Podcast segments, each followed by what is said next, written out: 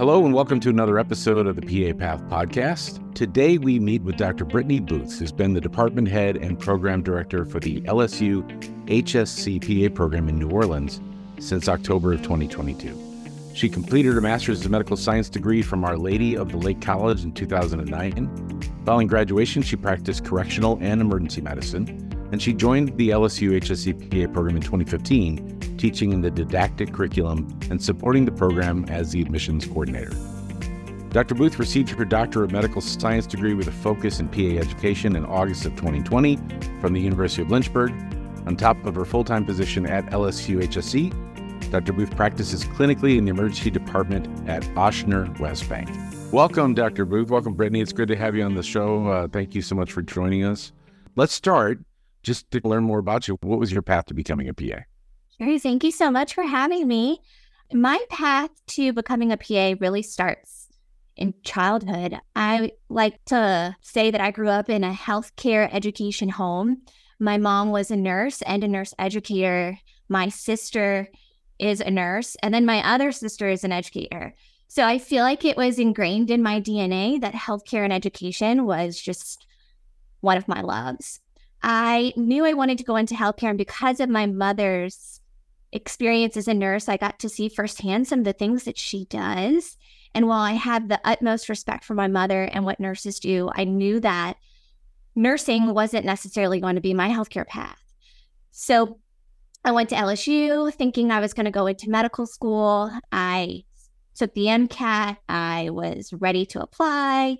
I studied biology. And then a storm called Katrina hit New Orleans and it forever changed my life and the lives of my friends and my family. So it was at that point that I began to get a little serious with my mm-hmm. high school sweetheart at that time. And I started thinking about what was important for me and where did I see myself in five years?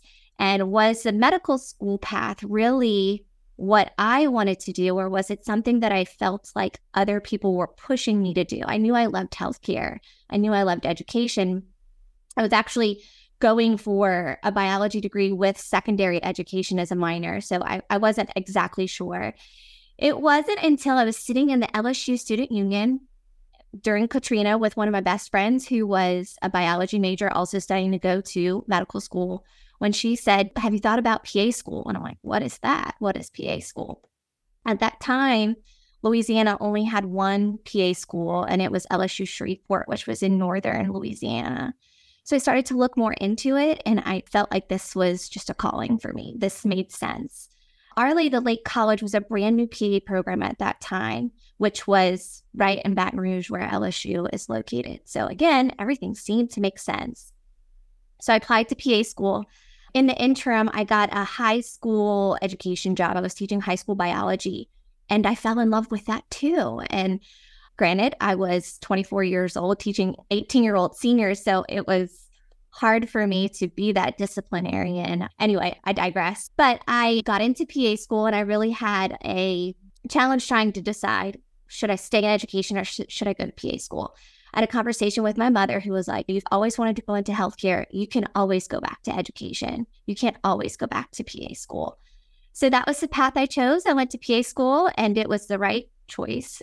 I practiced for six years after graduating from Our Lady Lake College, and then I found myself in education shortly after that. And so here I am at LSU nine years later. So the best of both worlds. Yes, it really is the best of both worlds. That's awesome. I want to follow up on your education background because I always tell people most people who go into PA education aren't educators. They weren't trained to be educators. There's no such thing as PA education college. And so um, I think if you're in the relative minority of people who have gone into PA education with some actual formal education training. Can you talk a little bit about that and, you know, how that more formal training and education has maybe benefited you in the education sphere? Yeah, I did have some formal training in college with the secondary education minor that I was going for. But I do feel like most of my education came from my mother, who's a nurse educator. She's written several books about how to train adults and how to train the trainer. And she has been the one that has motivated me to be the type of educator that I am now, not just teaching, but getting adults motivated and energized and how to keep their attention. I have her book on my shelf. So I look at basically reference it frequently, looking at all the ideas that she has. So I've grown as an educator in multiple ways. But again, it's been several factors that have helped me become an educator. Yes, the formal training, learning what a learning objective is and a learning outcome, but also my mother's own advice and guidance too has been very helpful. I love that. I, and I want to follow up on the teaching adults because I think that I think that's a really critically important part of PA education is that I, I always bristle a little bit when I hear other educators call our students kids because they're not kids, they're young adults and, and sometimes mature adults. And I think that's a different mindset. And I, I'd like you to expand on that a little bit. I'd like to hear a little bit more about your philosophy in teaching adult learners. Yes. What is key and what is most important to me is that I have their full attention. You can stand in the front of a room and you can talk at people for an hour, but if they're not actively engaged, actively listening, then they're only going to get in a very small percent of what you say. So, my philosophy outside of keeping them engaged, we always play games. We do things to get our bodies moving so that blood is circulating and they have working brains.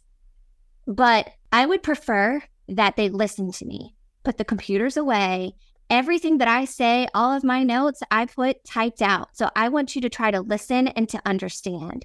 If you're trying to type notes at the same time, you're not really comprehending what I'm saying. My notes are in there. Everything I say is in my notes section of my lecture material. So stop what you're doing and focus on what I'm saying. And when I went into PA school, I remember looking at current medical diagnosis and trying to read a paragraph and spending mm. 30 minutes looking up words because I didn't understand what they meant. So I know they are adult learners, but they're brand new medical learners. So putting it in layman's terms so that they can understand what I'm saying and not get lost in the medical jargon is what I try to do. I try to explain it. I have a teenager and I do the same type of thing with him, but in obviously with my adult learners, I'm treating them as adults and not necessarily as my teenager, but it's the same type of way. You have to be able to connect with them.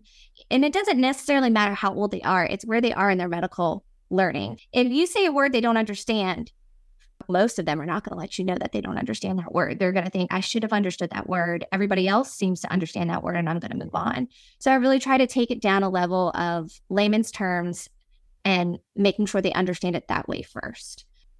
But also motivation, energizing things. We play lots of games we make it very conversational as well. So it sounds like it's really a focus on active learning, strategic classroom experiences, respect for what they bring to the classroom. A little bit of all that has contributed to your, at least your mom's philosophies on adult learning. Absolutely. I expect them to come in having read the material first because it can't be the first time that you're seeing it again, that's not going to allow you to really take in and absorb and understand. So expect for them to do the pre reading and the pre assignments. And then when we come in, how can I help you ingrain this? How can I help you learn this? I had this one teaching uh, when we learn about murmurs, I draw out not an anatomical heart, like a heart shape, and we draw ice cream cones inside of them. And we think of flow in a way that they're able to understand. And while it may not be anatomically correct, it helps them to think about what is happening inside of the heart with an image that they can relate to. But then moving it back to the anatomical heart, it's taking the basics and making it more complex in a way that they can understand and add on to throughout the curriculum.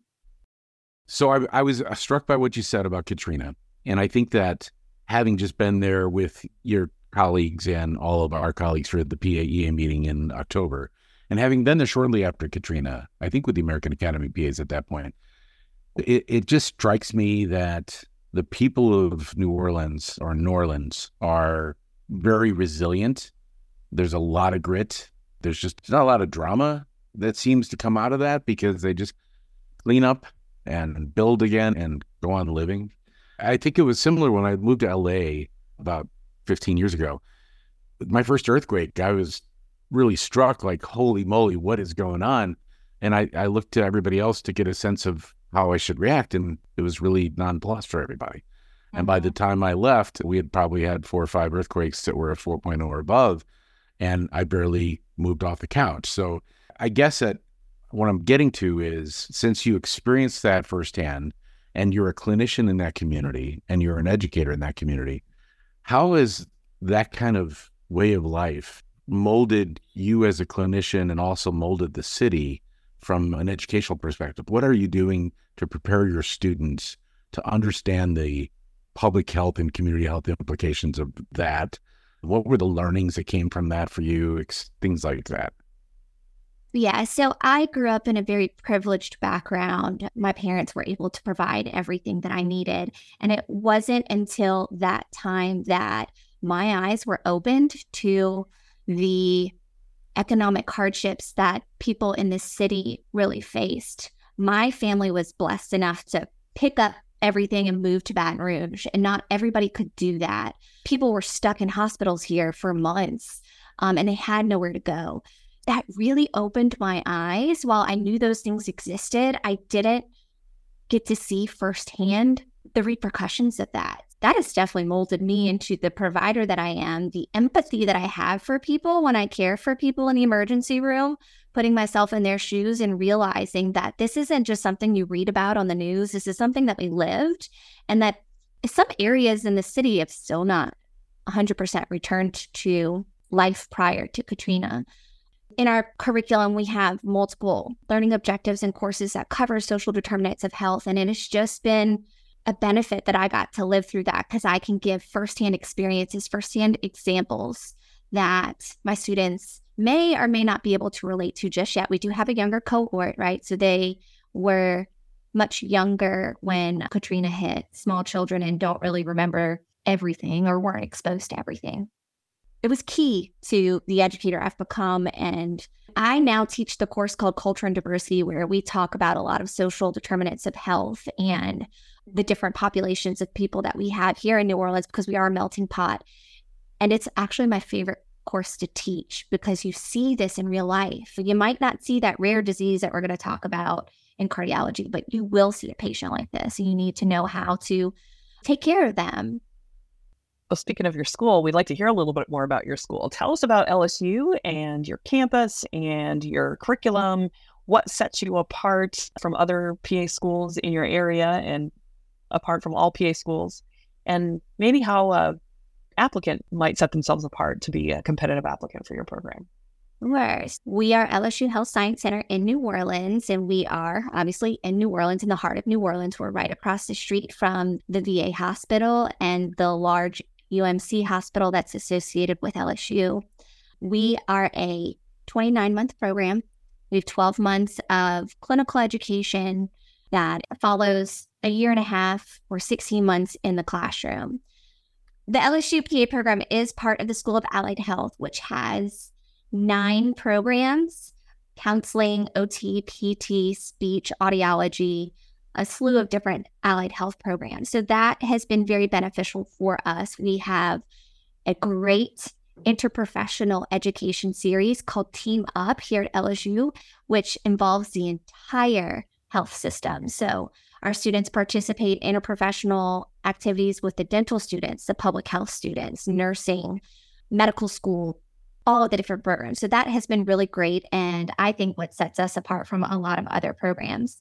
The program started in 2013 and graduated its first class in 2015.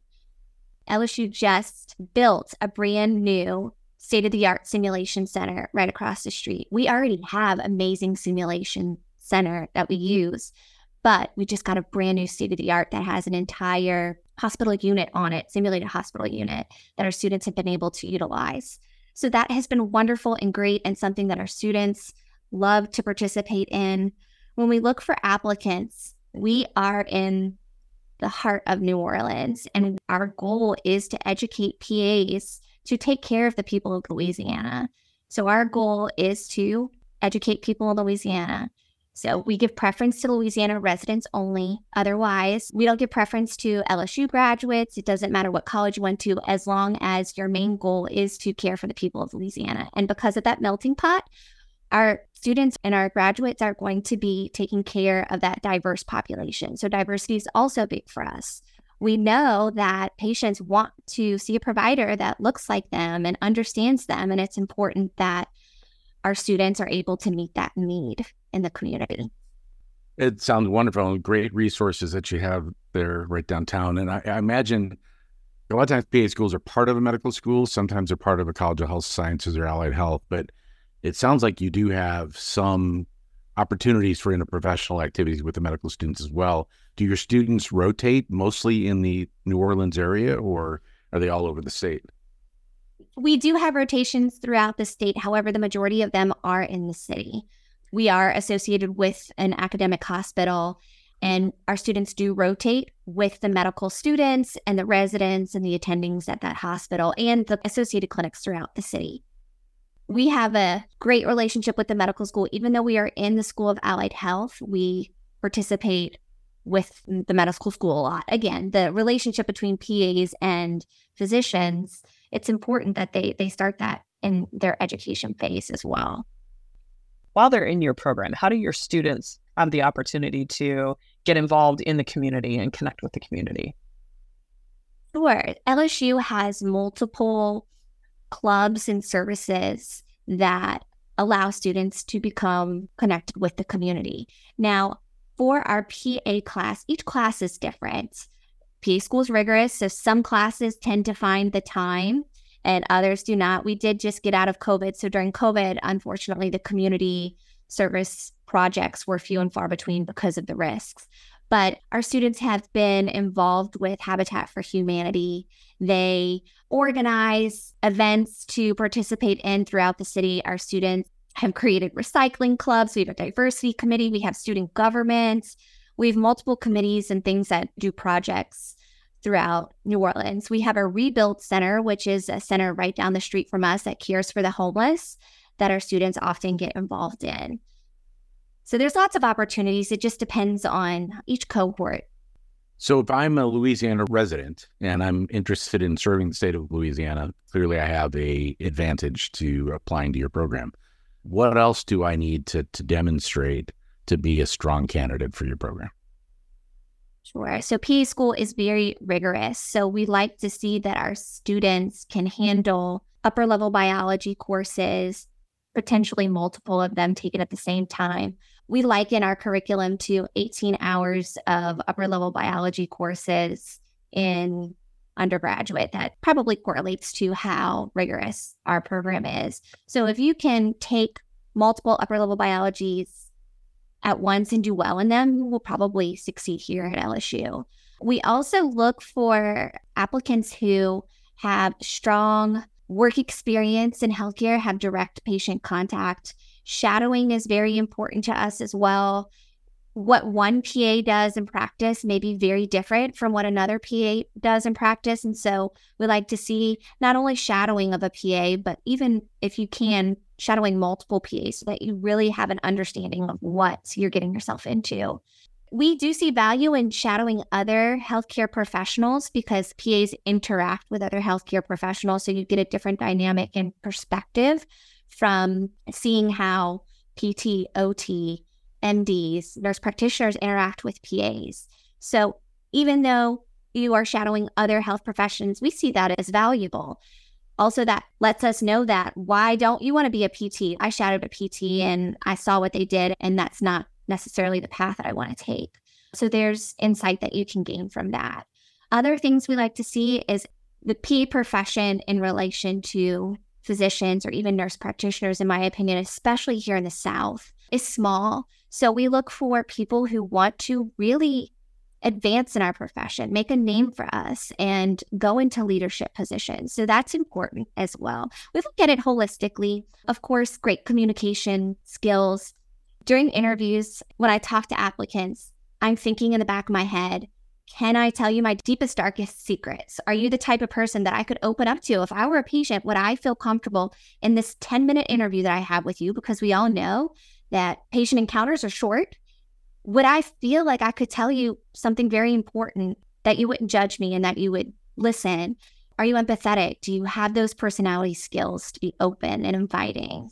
That's also important. So there's so many factors that we look at. That's great.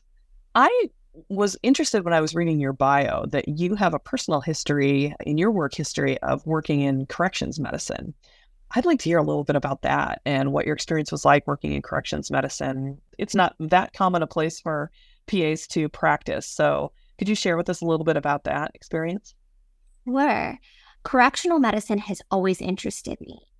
Ever since I was small, I used to watch cops on TV mm-hmm. and all those prison shows. It was just interesting to me. So, here in New Orleans, again, Shreveport was the only PA program in northern Louisiana. So when I graduated from Baton Rouge with my degree, there weren't as many PA positions in New Orleans. Again, it was more nurse practitioner driven. So I found this position and I was so excited. I'm like, this is going to be the coolest job. I learned so much. Now, I was a brand new PA with, uh, I worked at Jefferson Parish Correctional Center and Lafourche Parish Correctional Center. I took care of intake, which when detainees are taken in, they are held for three days before they can either bail out or not. So, in that area was really a lot of high risk people coming off of drugs, people that needed their medication. So, I took care of all the urgent things that were going on in that area.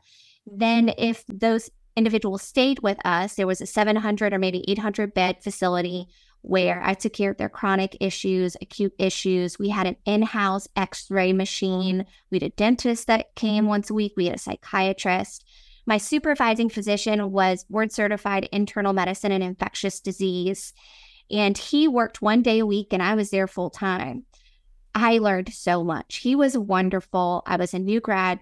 It was just the best experience and exciting. There was always something going on. And I'm that type of person, an adrenaline mm-hmm. junkie, that I would follow where the drama was that is also where I learned a lot about the populations of people here in New Orleans. People that get arrested are everyday people, right? And I dealt with so many different individuals of different backgrounds. I learned a lot. I grew a lot. I learned how to work off of a formulary and I got to see some things that I couldn't have imagined I would have learned. I, I wouldn't have seen in a clinic.